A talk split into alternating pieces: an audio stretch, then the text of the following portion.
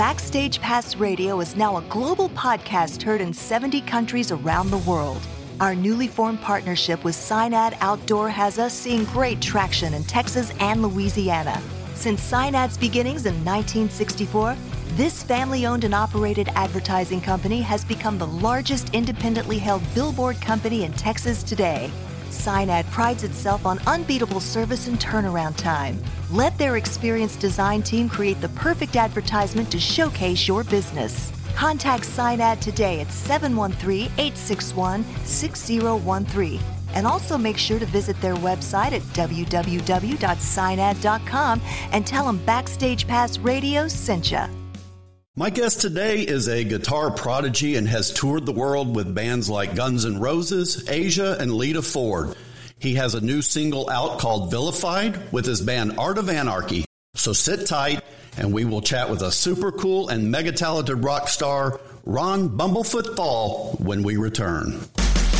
This is Backstage Pass Radio, the podcast that's designed for the music junkie with a thirst for musical knowledge. Hi, this is Adam Gordon, and I want to thank you all for joining us today. Make sure you like, subscribe, and turn alerts on for this and all upcoming podcasts. And now, here's your host of Backstage Pass Radio, Randy Halsey.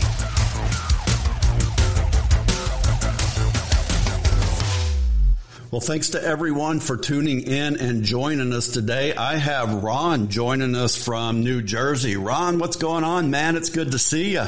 Hello! How are you? I'm doing great, man. How about yourself? Doing all right. Good, good. Well, it's great to finally see you after a few text exchange prior to the uh, the interview. But uh, glad you're here, and I'm looking forward to uh, sharing your story with the listeners of Backstage Pass Radio. And I and I did want to give a quick shout out to Rob Z uh, from the Killer Dwarfs camp for helping set this up. So what a great bunch of guys. Uh, Russ Dwarf and all those guys, super cool guys, man. They are the best. Are they? Doing a 40th anniversary show uh, right outside of Toronto, and uh, was it Oshawa? Yeah. Oshawa. I don't know how to pronounce it. Well, we we talked about November 10th. Okay, great, great, great. Well, we talked about that kind of prior to hitting the uh, the record button. Above a bunch of Canada people we were talking about today. you got the Killer the Canadian Dwarfs. connection. I know, right? Well.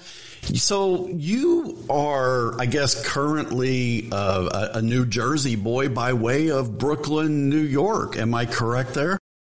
Correct. Grew up in the boroughs of New York City and just moved right over the, the water to New Jersey. When did you make that move? Uh, was it uh, as a young guy or later on in life? Talk to the listeners a little bit when the jump happened for you. Mid 20s at that point, I had, what was I? I had an apartment in Staten Island. That's one of the boroughs. And then to the east of it is Brooklyn. I had a studio there. And, and my wife had an apartment. We didn't get a house yet, so we still had our apartments. And she was in Jersey. So I was kind of bouncing back and forth. Then I got rid of my Staten Island place, and I would either sleep on the floor of the studio in Brooklyn while working all night on albums, and then drive home at three, four in the morning, or whenever, to Jersey, and yeah. Well, there's a common denominator with some of these interviews that I do, and it always seems to be a female that brings somebody away from their home to another place. And that sounds kind of like what might have happened with you there, right? Always, yeah. yeah. Men will never leave their couch unless for a woman. Then they'll say, all right, I'm going to go fly 25 hours to go see this person. Isn't that funny? It's an instinctual thing, I think. That's what we do. That's exactly what we do. And it's been going on for hundreds of thousands of years now, I think. And I don't think it's going to change anytime soon. Yes, Og moved to a different cave to be with his woman. Well, good for you, man. Well, listen, I mean, like reading up on you and whatnot. Who who haven't you played with? You you've played with some of the big hitters in the industry, I guess. Was it about eight years with, Guns N' Roses, and then what you spent about three years uh, Asia, and a little time with Lita Ford, right? How long were you working with Lita? Ah, such interesting stories. All right. Uh, yeah, there's been a lot of people. I have jammed and played and done shows with more people than I could even remember. I mean, some of the standouts were like Nancy Sinatra. Um, this guy Allen Toussaint, this this uh, jazzy piano player. Uh, Lita Ford. What happened with that? It was 2009, and taking a break for the summer. And suddenly I get a phone call from her. She's on stage in Sweden. She just finished a show. And she's like, What are you doing this summer? I was like, Actually, I'm off. What are you doing? I like, Well, I got a whole tour of, of the US and some European uh, festivals, and I want to replace my whole band. It's like, You sure you want to do that? like, Well, I convinced her to keep the keyboard player. He was amazing. And, and so it was starting in two days.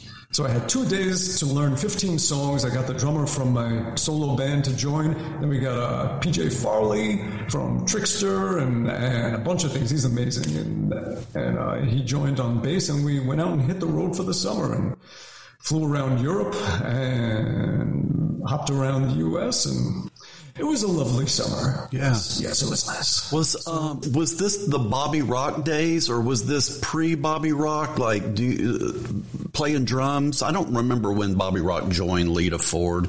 I don't know. We're gonna have to Google that. Okay. Sure. Yeah. No worries. He was not the drummer being replaced. Okay. At that time, no. Well, I know he's currently with them, and he's kind of a Houston success story where I think, you know, he grew up in or kind of the same area that I'm from here in, in the Cypress, Texas area.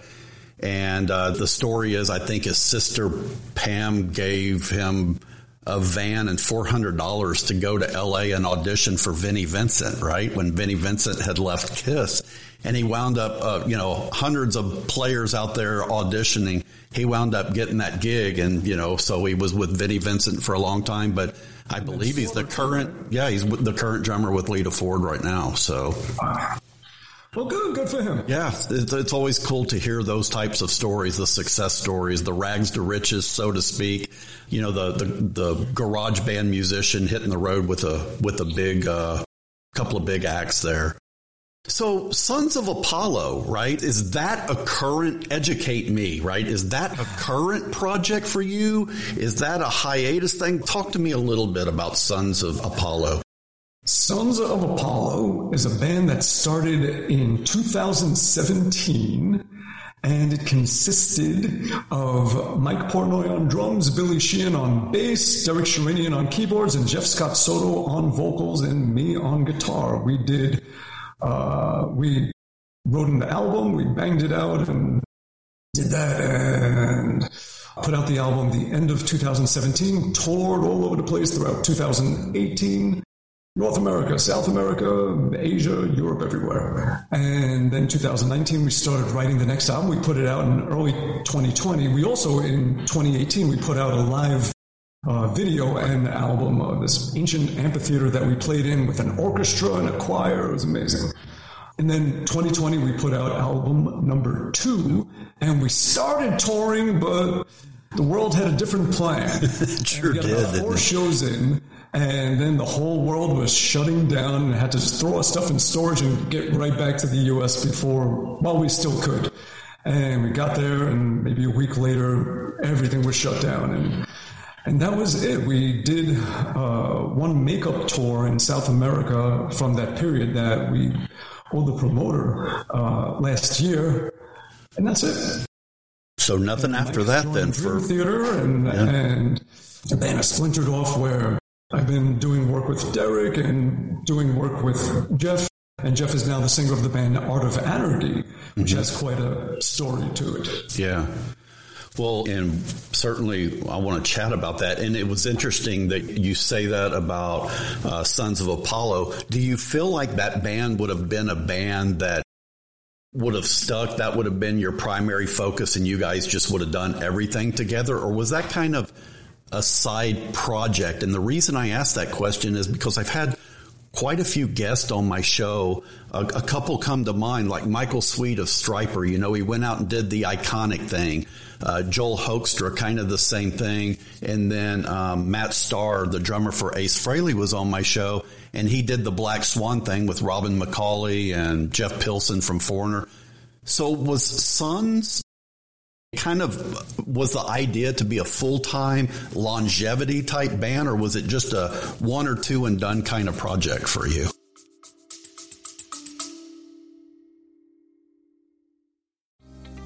Have you been thinking that you may need a little exercise in your daily routine while having a little fun doing it? I may have the solution. Hey, it's Randy Holsey here with Backstage Pass Radio. And about six months ago, I purchased an electric bike from Ecotric and just thought about using it as a way to kind of get the blood flowing a few days a week. And to my surprise, I find myself on the bike just about every day. Not only am I getting a little exercise each day, but I'm also having a fun time seeing the neighborhood and maybe some areas that I probably would never have seen before I got the bike. Today, my family owns four of these Ecotric bikes, and we're looking to add a few more soon. Make sure to check out the link in the description below for more details.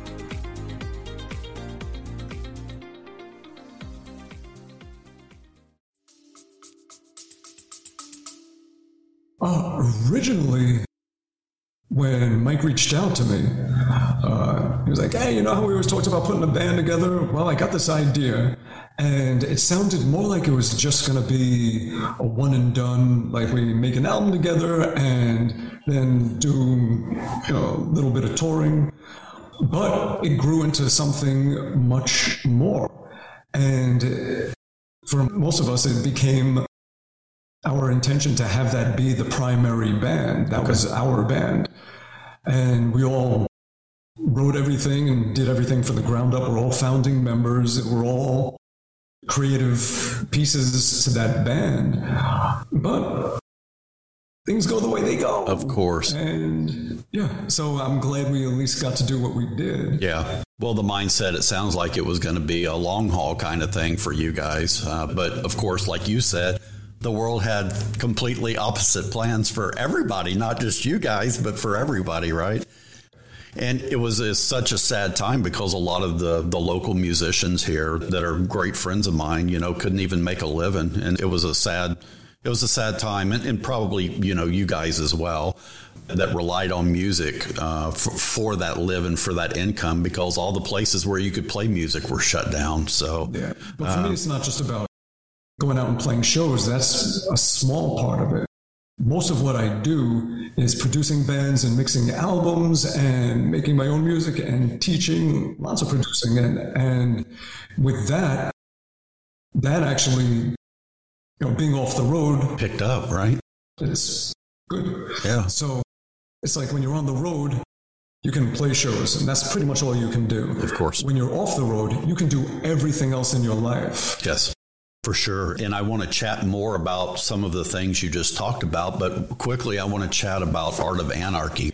Share with the listeners what this current lineup looks like for Art of Anarchy. Well, if you want, I can give you the quick history of the band. It goes back about 25 years. And it's these twin brothers, John and Vince Votta. They play guitar and drums. And I used to record their bands when they were teenagers 25 years ago. And, and we always stayed friends, great dudes, great family. 2011, they told me that they wanted to make their dream album that they never got to make. And the idea was they had these 10 songs that they wrote guitar and drums for. They come into my studio, record them. Uh, I can add guitar if I want, and finish up the songs, and then get different singers as guests for different songs and just treat it more like this musical project where they get to just collaborate with their favorite musicians, their favorite singers, their favorite people. That was the idea. And the first person that said yes was Scott Weiland. And he did a song called Till the Dust Is Gone. Uh, we did a nice video for it, everything. And after that, after he did the one song, uh, his manager said to us, Why don't we make this a band? Let's make this a band. Scott will do the entire album, and this will be a, a real thing.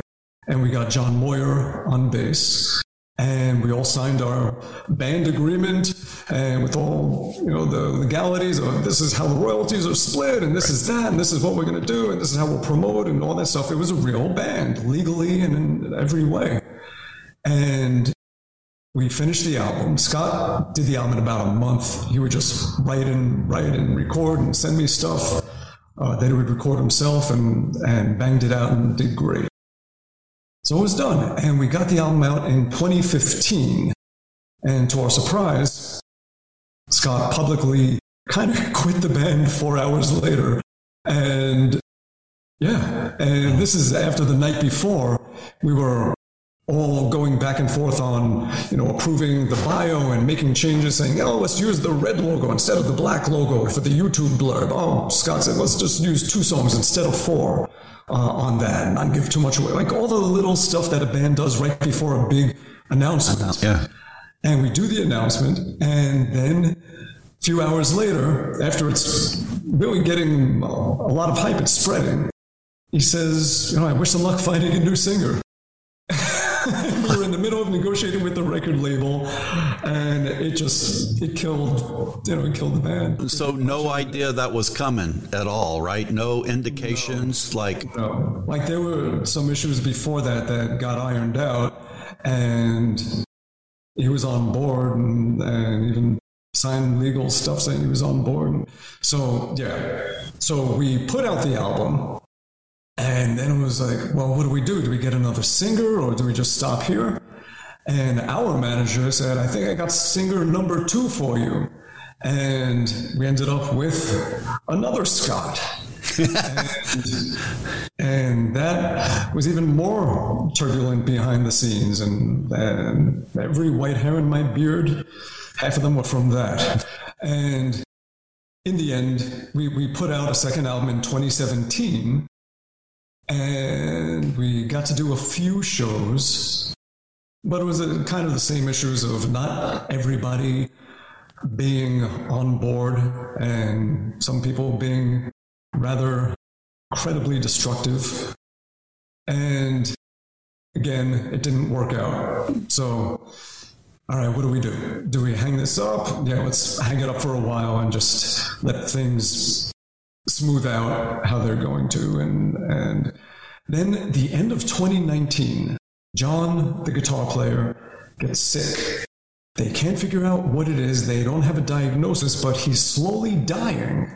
He's going blind. He's choking and can't breathe in the middle of the night. He has no energy, has no immune system. He was slowly dying, and doctors could not figure out what it was. And all he could do was lie in bed with a guitar in his hand and watch movies.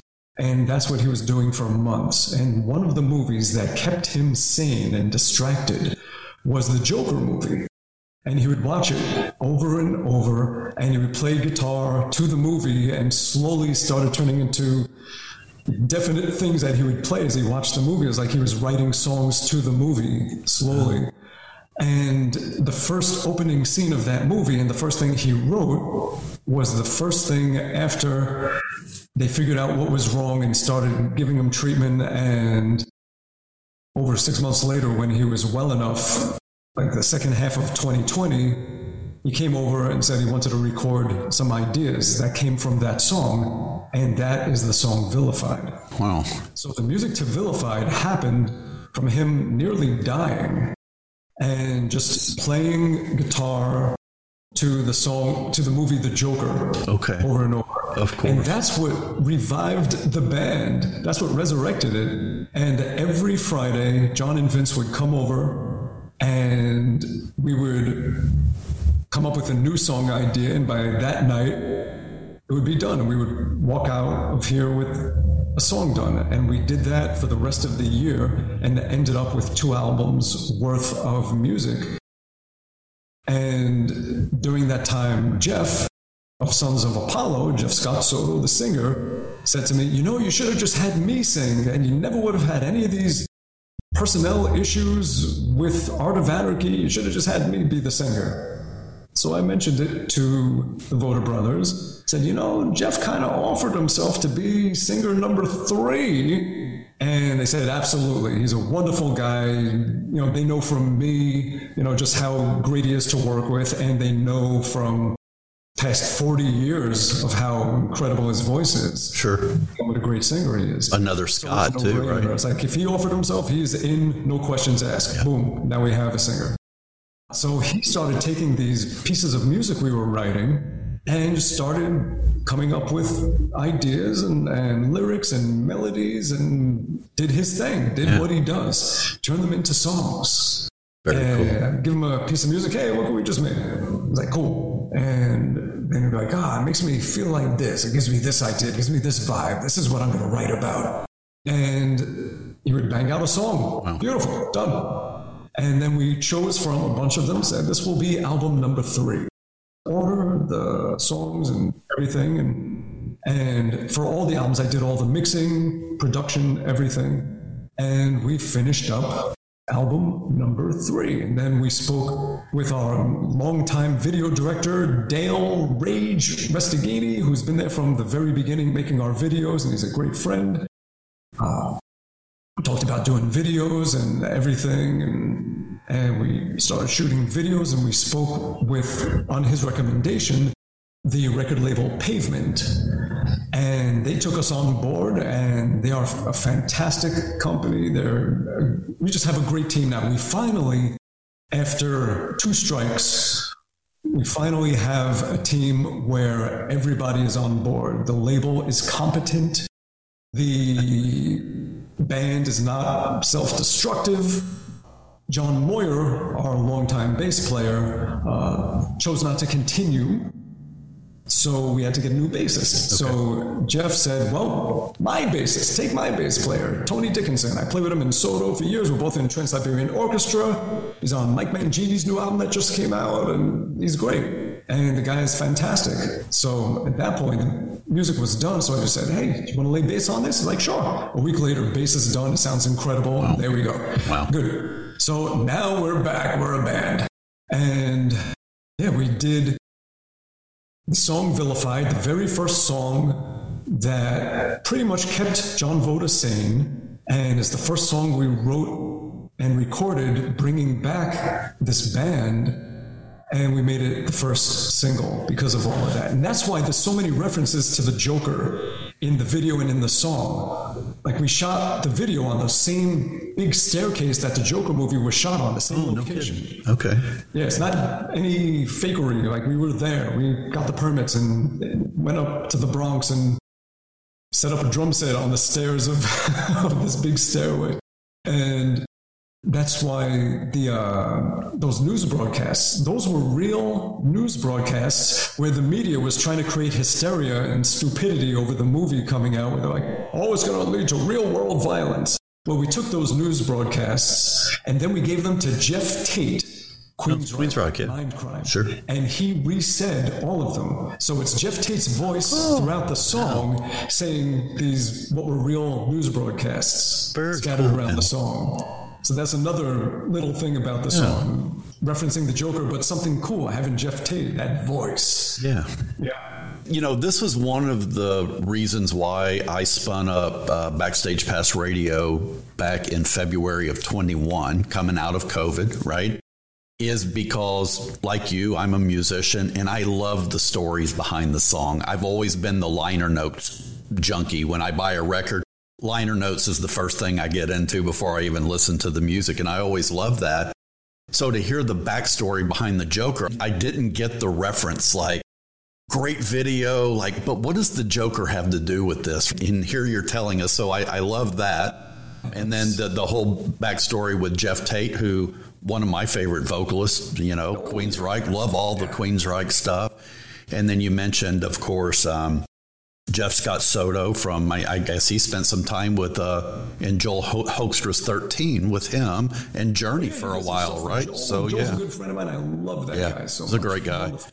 I caught him on the road. I did my interview with Joel when he was in Birmingham, England, and spent a little time with him. A great guy that he came to me by way of Michael Sweet from Stryper, who we spoke of a little bit earlier. But it's funny how all you guys are are kind of connected and, and connected, yes. It's a big web and everyone's connected. right, exactly. Joel and Jeff did stuff together. I've done stuff with Joel. Uh, I brought Joel in on this this festival that was happening in 2016 in Romania that a friend of mine put together, and Joel played Tosin Abasi. Uh, yeah, it was, it was just so much fun.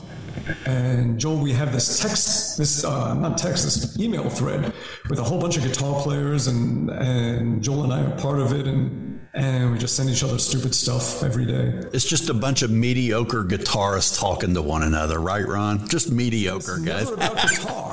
it's always about just something else, right? Yeah. Yeah. I say that totally tongue in cheek, but um, I, I was going to ask you about John's illness. Now, was the diagnosis was this a public thing? Did this so I didn't know if you were able to talk about you know what they found out was wrong with him. It was kind of like a cliffhanger there. But if if it's not public and it's private, I totally understand that, right? It's, but it's nothing embarrassing or bad. Sure. It's just you know he told me a long time ago. I was like, I don't want too much of my my health information I- being put out there. Yeah, I didn't know if it's something that went out like in like all corners of the world or something. You know, a lot of times that happens, and uh, of course I Nothing to didn't. do with penile warts or anything like that, or or Or reductions or nothing like What's, that. what's really messed up about it is that when they finally figured out what this odd, rare, unusual thing was, and he had to get treatment and he had to get to a hospital, the hospitals were full because of COVID. Oh, yeah, He couldn't of even course. get in to get it. Of and course. If, when he finally did get to the hospital, it was a situation where if he did catch COVID from anyone, he was dead. He would not have survived, you know, anything. Yeah. That whole immune thing, like yeah, Yeah, so he was definitely he was living a good chunk, just worried about not dying. of course. That changes a person. It does. It changes your perspective. It changes everything. Well, you think about that. You know, he's at home with whatever it was, thinking that, oh my gosh, I'm close to death or I'm going to die or whatever was going through his head. And man, just think of how many people were dying because of COVID, right? You know, that first, just people were sick, sick, sick. And it was just a, it was a rotten time, but I don't want to stay on that too long. But I did, you know, you talked about Vilified, and I did want to share a short clip. It is the first single from the third record called Let There Be Anarchy. And this is a song called Vilified. Let's treat the listeners to that clip, Ron, and then we'll come back and chat about the song and the record. What do you say?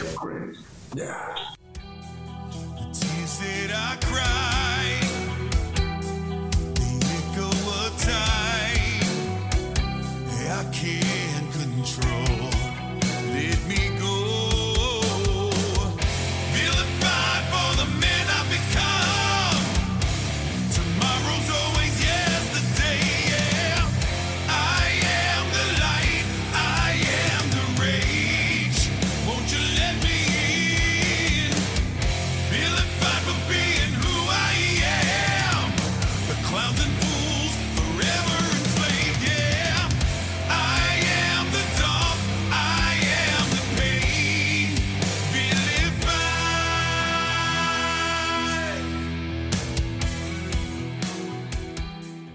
Love that song, man. Heavy, but great melodic tilt to it. Good stuff. Thank you. Thank you. It's this album is definitely darker than the last one. Yeah. And it's less formulaic. It's very unfiltered. I it's like similar it. to the first album musically, where there were no boundaries, there were no limits. It's just we're gonna write whatever we want. Sure. And where was the record uh, recorded at? Did you guys do Right tracks or right room. in that room there? Okay. Yeah, that rug behind me, the drums were set up on there for like a year and a half, and we would just sit in this chair and that chair over there, and and that's where we would record. And Jeff would do his vocals in his own place. He has his own Okay. singing room I on got the, you. uh, the other coast, and he would just send me stuff. You mentioned this a little bit earlier, but I wanted to talk about it in a little more detail. But the songwriting efforts in Art of Anarchy, it's, it's really, it sounds like a collaborative effort with you guys, right? It's not like some bands where it's just one guy that writes the songs and everybody records. It's a democracy, so to speak, right? It is. Very It cool. is. Uh, John and Vince, they do a lot of writing. They're just quick. And whatever they do musically, Jeff writes his own thing to it. And while I'm here with John and Vince, I'll come up with ideas, and sometimes I'll have a song idea. So I have a, a few, it's almost like figure John and Vince are the John and Paul, and I'm the George, Okay. where I have not as many songs. You look a little like him too. Now that I now that I'm thinking about it, I'm like his ugly, deformed. the ugly kid brother, the, the ugly step brother. well, we've all been that uh, in the past. Well, while we're talking about that video vilified, Ron, what is the tie with the Cuba Gooding Jr. in the video? I was trying to understand the reference. I'm, I'm assuming that's a movie he was in. What's the connection there? Um, that's uh, like a mini movie made for the video, written and directed by Dale, our video director. And how it ties in is that the movie, the song, you know, it's about, you know, there's a lot about mental illness and the lack of treatment for it Okay. and how people are just treated like monsters instead of being understood sometimes Of some course. situations i mean the hell there's situations where people are fucking monsters Yeah. uh, but very often someone is just struggling and instead of getting the care they're just being Overlooked. kicked while they're down and vilified Yeah. so it led to the story about a veteran with PTSD Yep. that's at his lowest point and he's at, at his bottom. And he's armed in his house. Police want to get in there, they're armed as well. And it's about to get ugly. His daughter, his young daughter, breaks through the barricades and gets in, runs up to the house. They see each other, and it just brings them back to reality in the right place and, and the good things. So, So- even on the, the YouTube description, the first thing we say is, if you're suffering, here's a number to call. Sure. Well, so it sounds like that short film was done specifically for your song, then, correct? It was, it was a, like a mini movie made for cool. the song. Very cool. Very cool. And, you know, I, I've read through your story, and I know that you, and I'm not going to go down a rabbit hole here, but it, it kind of piggybacks on what you were just saying about mental illness, depression, anxiety, that kind of thing. We've all been through that. And I've had so many wonderful guests on this show, and it's amazing how you see this facade that oh, this musician, they live the, the great life. They're in front of people and people love them, but they don't know they're humans at the end of the day. And we all have these challenges, including me. I was an anxiety and depression sufferer for a long time, and I've always opened it. club, yes. Yeah, I've always opened it up on my show to, to make that public service announcement that says, my phone is always on. I'm, I'm not a hard guy to find on the internet, right? Uh, if, if somebody needs to talk about those kind of things, call me, let's talk. But so many times, like you said, you know, that people are vilified. It's like, wow, they're weird. There's something wrong with them because it's people that don't understand those diseases and what they're going through. But there is treatment, there is light at the end of the tunnel for those things. So I don't know if you wanted to piggyback on that, but Yeah, uh, no, absolutely. You you nailed it. Yeah, and no, no one else's life is as simple as we make it out to be. oh, I agree. Everybody else, their life is not simple, and and we tend to simplify and just be like, oh, they're this and they're that. And there's so many deep layers to every human being. Sure. And I think that's sometimes a mistake that's made is that you can look at someone and be like, oh, they have everything. No, There's always- that's there's- not the case at all. there's always you something could- missing, I mean, yeah. look, you could look at some teenage kid and say, oh, you know, look at this girl. She's beautiful. She's got a nice family. She's got this. And, and why did she kill herself? Yeah. You know, Something missing. because there's so many other layers that she's hiding and just keeping buried and just not sharing because most of the time people that are hurting they don't want to share the hurt because they don't want other people to feel bad. So they just live with it. They bury it. It's festering in them. And reaches a point where you should be talking to somebody and to get the help because everybody needs help with something at some point in their life. That's part of being human. 100%. Not just one person and no one else. I ag- We're all I- here for each other.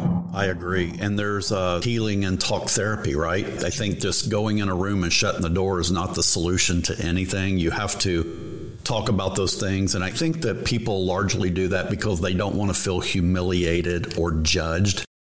And it's it, you have to understand that life throws curveballs sometimes, and that's okay. It's how you persevere, I believe, is what makes your character at the end of the day. So, anyway, again, we could go down a whole rabbit hole with that, but it's important that, you know, if there's listeners out there on my show that are struggling with these types of things, then uh, my, my phone is readily available out on the internet and, uh, I'm willing to chat with you. And uh, thanks for sharing your story there too, Ron. For the listeners, uh, you guys can go out uh, to the Art of Anarchy YouTube channel and check out the video that Ron and I are talking about. And make sure to subscribe and do all the things that they say on YouTube: like, share, subscribe, hit the li- the ding dong bell, do all of those things. Right, Ron?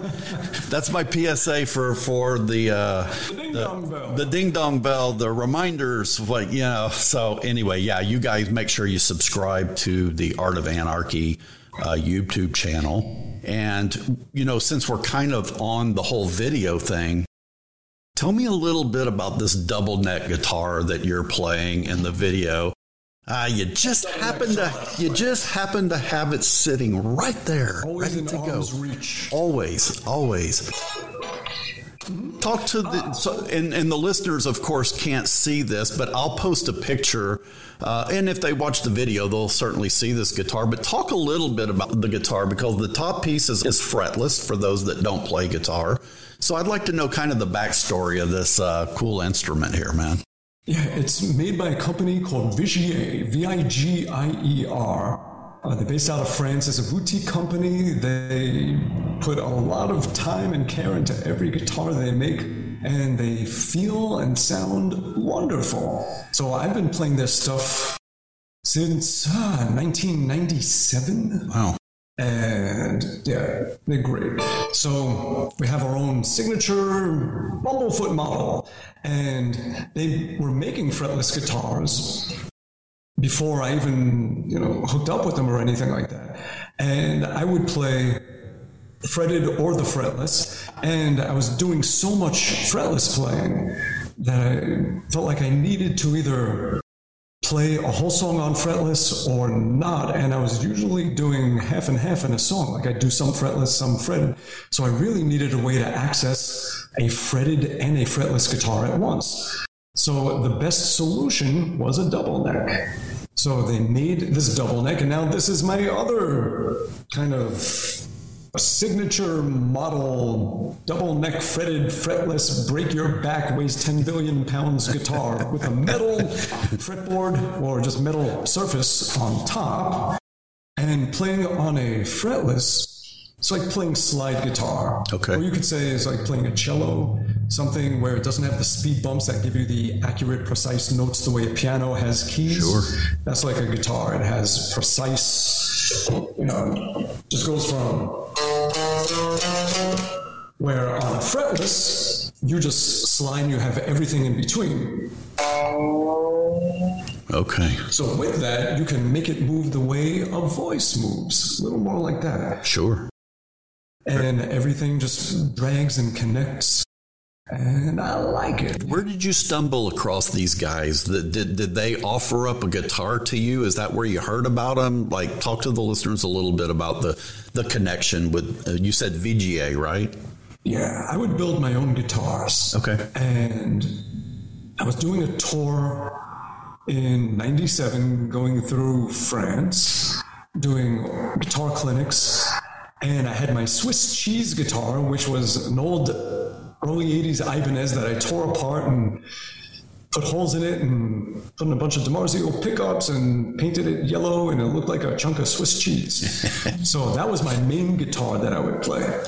And I was doing one of these guitar clinic things, performances, and there was a guy there with a guitar in a case, and he said to me, I represent Vigier guitars, and I would love for you to try the guitar. And I said, I'm not looking for a guitar endorsement. I make my own stuff. And he's like, just try it. He's like, no, try it, no, try it, no. Okay. So I tried it, and the thing undeniably played so much better than my own guitar. It's like, you know what? Maybe I should leave guitar building to the professionals that know what they're doing. And I met with Patrice, the owner of the company, and he was just the sweetest guy, such a nice guy. And we talked about some of the things that that I was looking for in a guitar, which is self-expression, not just playing a standard guitar that's just every other guitar. When I built my own guitars, it's because that was an artistic outlet also. Of course. That I didn't want to lose. So they were great with that. They said, well, we'll make the strangest guitars you want, no problem. And they made one that was a bumblefoot guitar. It was like a giant foot, like a Monty Python looking foot, with black and yellow stripes and these wings that would pop out of the sides when you bent down the vibrato bar. It was incredible, and it sounded great. And they would do stuff like that for me. They really, they're a wonderful company, and yeah, I've been with them ever since. And it's the main thing. It's pretty much the only guitars that I play. And for Art of Anarchy and Sons of Apollo and my own music and everything, it's this double neck guitar that I pretty much need to pull it all off because all the songs that I write and I play, they're half dragging on these low fretless things and half fretted and different tunings on one than the other. Okay. So I kind of need this guitar to play the songs that I write. Is the uh, fretless, is it a whole step down? Is that how you have it tuned? Is it standard tune, just a whole step down or half? Usually it's standard tuning, except for the sixth string is tuned down two and a half steps to a low B, B, okay. almost like a seventh string of a seven string guitar. Yeah. And when you're playing that guitar, is most of the rhythm done on the fretted portion of the guitar or you interchange like there's okay Yeah, all right so there's it is on the fretless. It's both. okay so there's no i mean there, of course in your mind there's rhyme or reason but you can play lead on either you can play rhythm on either right I do, yes. So if you listen to Sons of Apollo and Art of Anarchy stuff, you will hear solos and rhythms that are on both. Yeah. Is guitar playing as a young kid is that all you wanted to do growing up when did you get into the guitar when did it hit you Five years old and turning six, the Kiss Alive album just came out. I heard that album and that was the life changer. I was like, this is what I want to do. And at the age of six, had a band together with an eight year old and a nine year old, and we would write songs and make recordings. We figured out how to overdub using multiple cassette recorders where we would record on one, then have that one play back and record onto another while we played more or, or sang to overdub and, and things like that. And we just never stopped. So I started then and continued, never stopped. I would cut up uh, pieces of paper and make my own confetti, put in little cups for shows that we would do in our basement or our backyard or the school we went to, so that everyone could throw confetti in the air in the last song, things like that. you already knew you were going to be a rock star when you were six or seven years old then i mean that's what I you're was doing telling the me kid version of it, just doing what my idols were doing. Sure. In a way, just using what I had access to. Well, what you- was possible for a kid. Yeah. Well, you couldn't grow up in the boroughs of New York and not be a Kiss fan, could you? I mean, that would be, you can't do that. You have to be a Kiss fan, right? If you live, if you're from New York. Yeah, they were the reason that I wanted to get on stage and be in a band. Like- the Beatles made me love music and production and just everything you could do in a studio and, and being creative with songs. But it's Kiss that Sure. made me want to get on stage and spit blood and breathe fire and have a smoking guitar and everything. Yeah. Who were like defining the guitar heroes for you growing up at that young age? What couple of guitars stood out to you as a, as a, you know, a nine year old or maybe an early teenager at the time? When I was young, it wasn't even about guitar players. It was about bands and songs. And I had bands that I loved. And I didn't even want to be a guitarist when I started. I wanted to be a drummer, but my brother wanted to be a drummer and he was older, so he got to be the drummer. So I wanted to be a bassist, but I was too young, too little, couldn't handle a bass, so I got stuck with guitar. And I think the first I mean, I just loved all the, you know, all the same names that everyone mentions from the 60s and 70s. Uh, it was hearing Eddie Van Halen, and that's what sort of changed it for me. And start, I started looking at the guitar differently, saying, all right, this is more than just a tool for a song. Uh, this is a whole second voice in the band. This is an expressive voice that you can get so creative with. And you don't just have to play where you strum the strings and fret the notes there's so much more you can do with a string. And I started really exploring and doing things like that thimble thing where I keep a, a thimble on It's magnetized, right? a magnetized thimble and a magnetized hole here that I keep here that I touch to the string to get an extension of the notes beyond the fretboard. So little things like that that I started doing to just see, just I was exploring. It's like Eddie Van Halen gave permission to the whole world to explore what you can do with strings. Not just with a guitar, but with the strings, because the guitar is just your assistant Yeah. to doing things with the string. But how much more can you do with the string? Is there anybody else on the planet that puts a thimble on their finger to play with that you know of? Now there is. Now there is, but- Stro and there, there's other guitar players uh, now. But 35 years ago, Where did that come from? Like, I mean, I'm like, I'm, trying to get inside your head a little bit. Like, like why a thimble? Why not a uh, a, a damn coffee cup? Like, I, I mean, I'm just picking. because I needed something that I can quickly access without having to Okay. Uh, stop playing, where I could hang on to the pick, but still use something Ah, okay. that I can touch to the string. Instead of touching the string to a metal fret, something metal I could touch to the string beyond the fretboard. And it just, after trying lots of different things, I used to have a 9 volt battery on a rubber band nailed to the bottom horn of the guitar that I would grab and play, but even that wasn't quick enough and accessible enough. You have to grab it and reach for it. But when you have something, when you basically have a metal fingertip, that opens up a lot of stuff. You're an innovator, man. I dig that. That's really cool. And your story is cool too. You know, when you say, you, you know, I had a brother, and you know, I was the drummer, and he was the this, and we flipped that. It's it's the Eddie Van, Eddie and Alex story, right?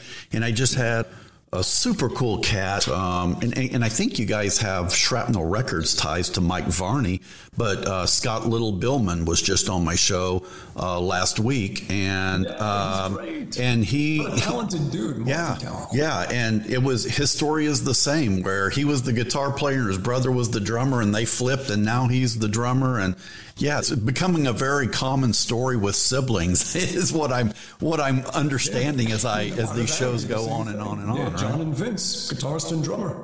Absolutely. Brothers, twin brothers, and played together all their lives, and they're just locked in like one entity. Yeah. Totally. Thanks so much for joining us. We hope you enjoyed today's episode of Backstage Pass Radio. Make sure to follow Randy on Facebook and Instagram at Randy Halsey Music and on Twitter at R Halsey Music. Also, make sure to like, subscribe, and turn on alerts for upcoming podcasts.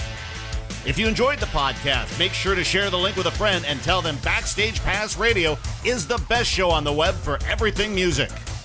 We'll see you next time right here on Backstage Pass Radio.